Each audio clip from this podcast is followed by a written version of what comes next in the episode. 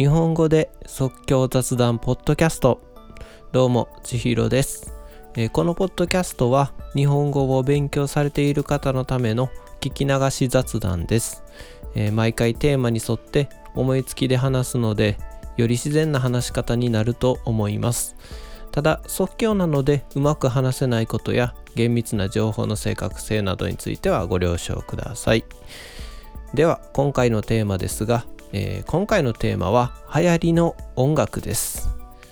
では行ってみましょう。流行りの音楽ということで、えー、今回は日本でどのような音楽が流行っていたのかについて話していきたいと思います、えー、まず、え日本にはえ CD の売上枚数などを集計して、えランキング形式で発表するオリコンというものがあります。なので今回はこのオリコンの中で、えー、その年1年間で一番売れたアーティストを順番に見ていきたいと思います。はい。で、えー、僕の記憶があるぐらいのところから見ていきたいと思います。まだ生まれてない時のアーティストとかはちょっとあのー、詳しくなかったりするので、えー、記憶がある、えー、子供の頃僕が子供の頃の、えー、僕が感じて、えー、見てきた、えー、音楽売れてる音楽について話したいと思います。はい。ではですね、えー、僕は1984年生まれ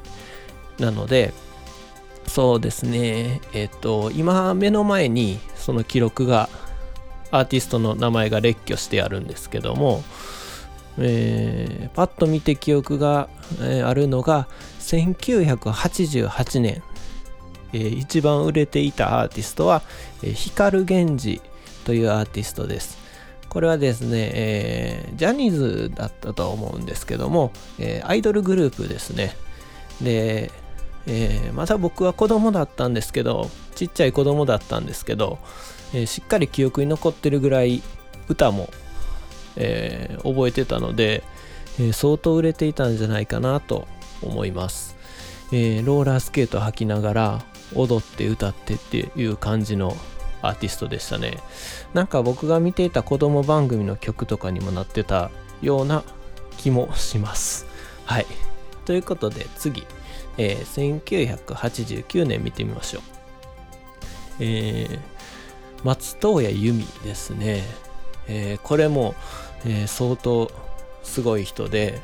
えー、この人はまあ一人で活動してる女性のアーティストなんですけども、え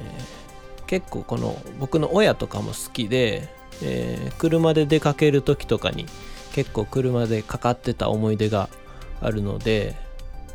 うん、子供の頃の思い出ですね。はい。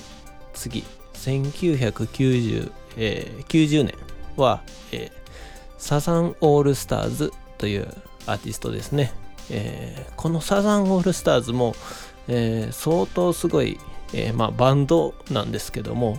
相当長い活動期間を持ってまして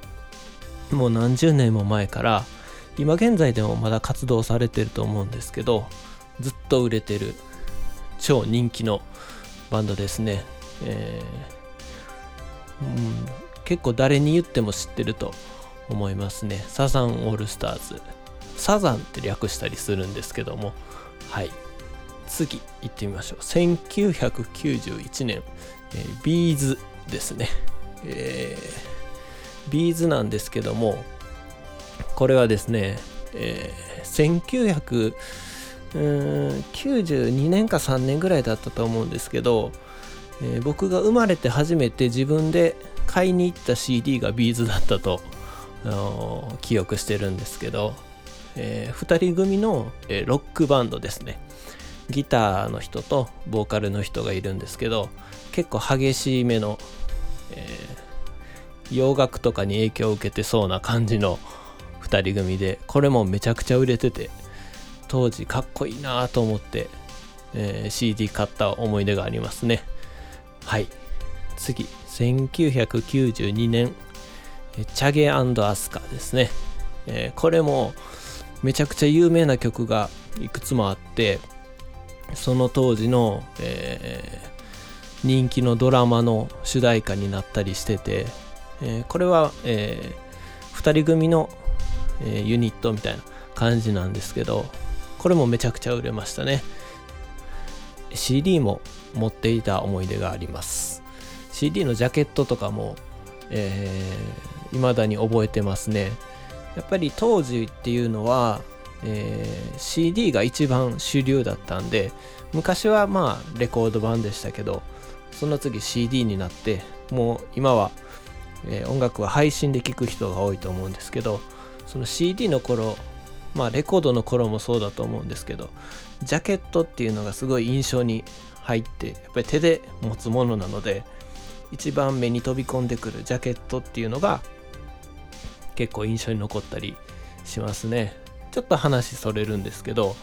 えー、ジャケ買いという言葉があります。ジャケ買い。これはどういう意味かというとその中身の音楽を知らなくてもそのジャケットのデザインで惹かれてとりあえず買ってみてどんな音楽が入ってるか聞いてみるっていう行為なんですけどすごいかっこよかったジャケットとかはがあるともうまず買ってみて聞いてみる。ジャケ買いしてみるっていうようなことがありますね。これはちょっと今ふと思い出したんでまあ豆知識というか言葉の紹介ですね、えー、僕もあの一度あのウィーザーのアルバムをジャケ買いしたことがありますね。それきっかけでハマりました。はい。っていうことがあったりしてえー、じゃあ戻ってみましょうか、えー、チャゲアスカが92年だったんで、えー、次。93年がザードですね。ザード。これは、えー、グループ名みたいな感じなんですけど実は一人の女性のアーティストの方がされてる、えー、活動でザードっていう名前でされててこれもかなり人気で、えー、アニメの曲とかにもなってた記憶がありますね。はい。で次、えー、1994年と95年えー、2回連続で1位になっているのが TRF。TRF っていうグループがいまして、えー、これは、えー、小室哲哉プロデュースだったと思うんですけど、えー、まあ、ダンスとボーカルですね、ダンスユニットみたいな感じで踊りながら歌うグループなんですけど、これもこの当時めちゃくちゃ流行ってて、まあ、2年連続で1位になってるぐらいなんで、えー、次の年次も紹介する人もそうなんですけどこの当時はもう小室ブームみたいなのがあって小室ファミリーって言われてたんですよね、えー、小室哲哉っていう人がいて、えー、いろんな人をプロデュースして、まあ、プロデューサーですよね。曲作って、えー、どんどんどんどん CD を出してすごい世の中に放っていってめちゃくちゃ売れてた時期で。でこの時期はもう CD もめちゃくちゃその枚数が売れる時期だったんでもう100万枚以上とか、えー、記録をどんどんどんどん出してた時代ですね。でその次のアーティストっていうのが96年安室奈美恵ですね。安室奈美恵この人はえー、一人の女性の歌手の方なんですけどえー、この人も、えー、出てきた時は、えー、小室プロデュースで、え出てきたと思います。めちゃくちゃ売れましたね。で安室奈美恵に関してはその曲だけじゃなくてその見た目も結構、えその当時の若者に、え影響を与えて安室奈美恵のファッションの真似をするアムラーっていう呼ばれる人たちがいっぱい街にいたりしてもうみんな安室ちゃん好きみたいな感じで大体同じような格好をしてるみたいなそういうブームがありましたね。それが96年でした。次、えー、97年グレイ、えー、グレイっていうバンドなんですけど、えー、この頃になってきたら、えー、一旦その小室ブームみたいなのが少し落ち着いてきてこのグレイっていうバンドは、えー、若干ビジュアル系寄りのバンロックバンドなんですけど、えー、そうですね。97年。僕が子供の頃なんで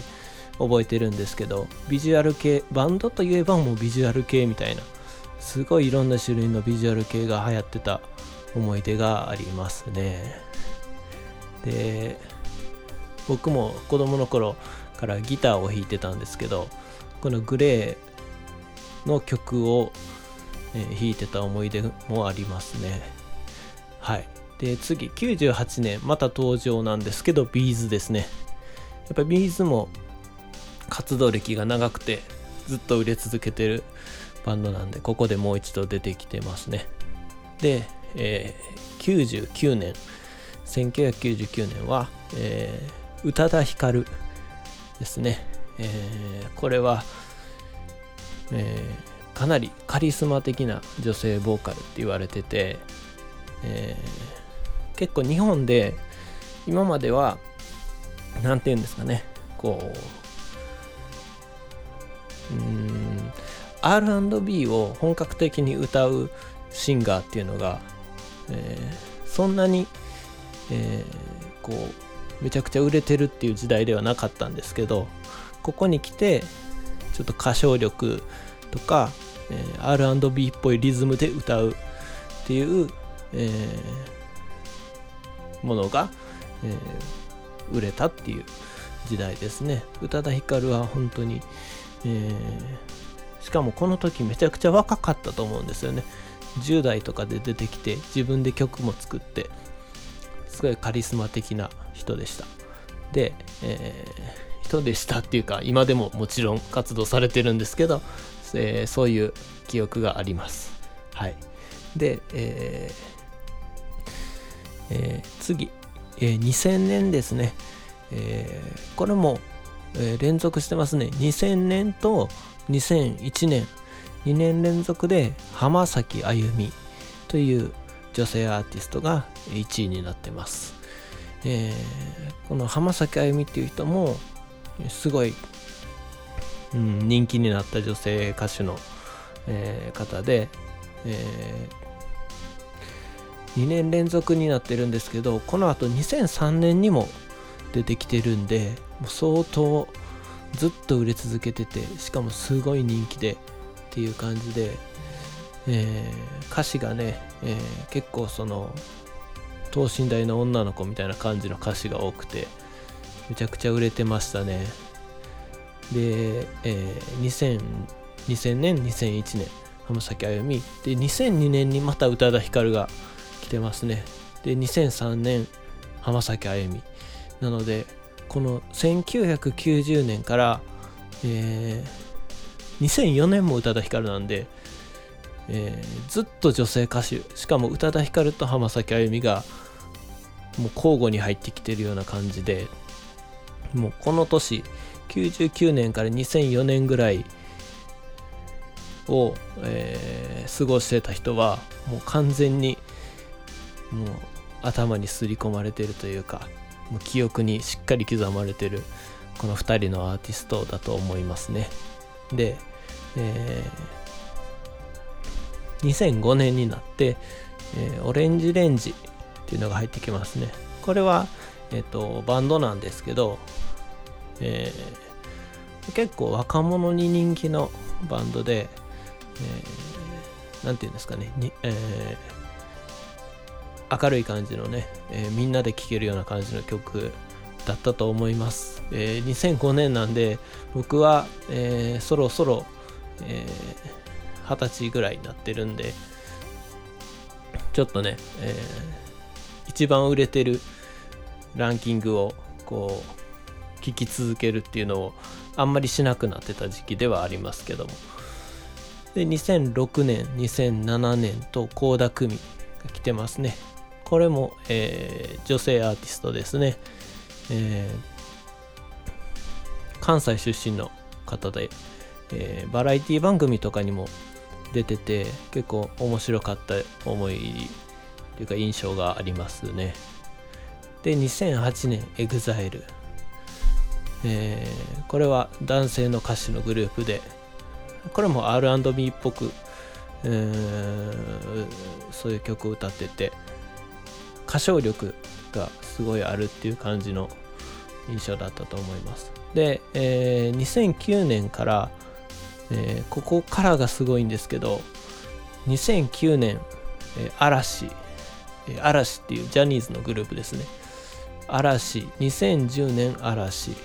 で2011年 AKB48、えー、これは、えー、すごい大人数の女性のこれもアイドルグループなんですね。嵐も男性アイドルグループ。で AKB は女性アイドルグループ。で、えー、2012年また AKB48 で2013年からえー、14、15、16、17とずっと嵐が1位ですね。で、2018年にここで安室奈美恵さんが再度入ってて、で、2019年また嵐。この嵐と AKB でずっとアイドルが続くっていうね、これは一つの特徴だと思うんですけど、そうですね、2010年代はえー、一般的に売れている曲はもうほとんどアイドルっていうことになりますね。ちょっとここからは僕の想像が入ってくるのでまあ、えー、僕のただの想像なんで、えー、そう思って聞いていただければいいんですけど、えー、CD があまり売れなくなったりしてるんですけど、えー、AKB とか、え嵐とかはそのすごい熱烈なファンが多いと思うんですね。その今まで、え、僕が子供の頃のチャートって言ったらその一般の人みんなが聞くもう誰でも聞いてるっていう感じの、えー、1ランキング1位の CD をとりあえずみんな買ったりレンタルしに行ったりしてみんな聞いてたと思うんですけどだんだんそういう時代が変わってきて、えー、CD が売れるのはやっぱり固定ファンをたくさん持ってるアイドルグループが売れるようになってきたと思うんですね。で、えー、バンドとか個人のアーティストとかはちょっと下に行ってたのかなと思いますね。っていう想像ですけども、まあ、一応1位になってるのがずっとアイドルなんでここ最近。そういうなってるのかなと思いました。僕なりの分析ですけどただですねこれずっと1位だけ見てるので、まあ、2位とか3位見ていくともうちょっとまた違った見方ができるのかなとか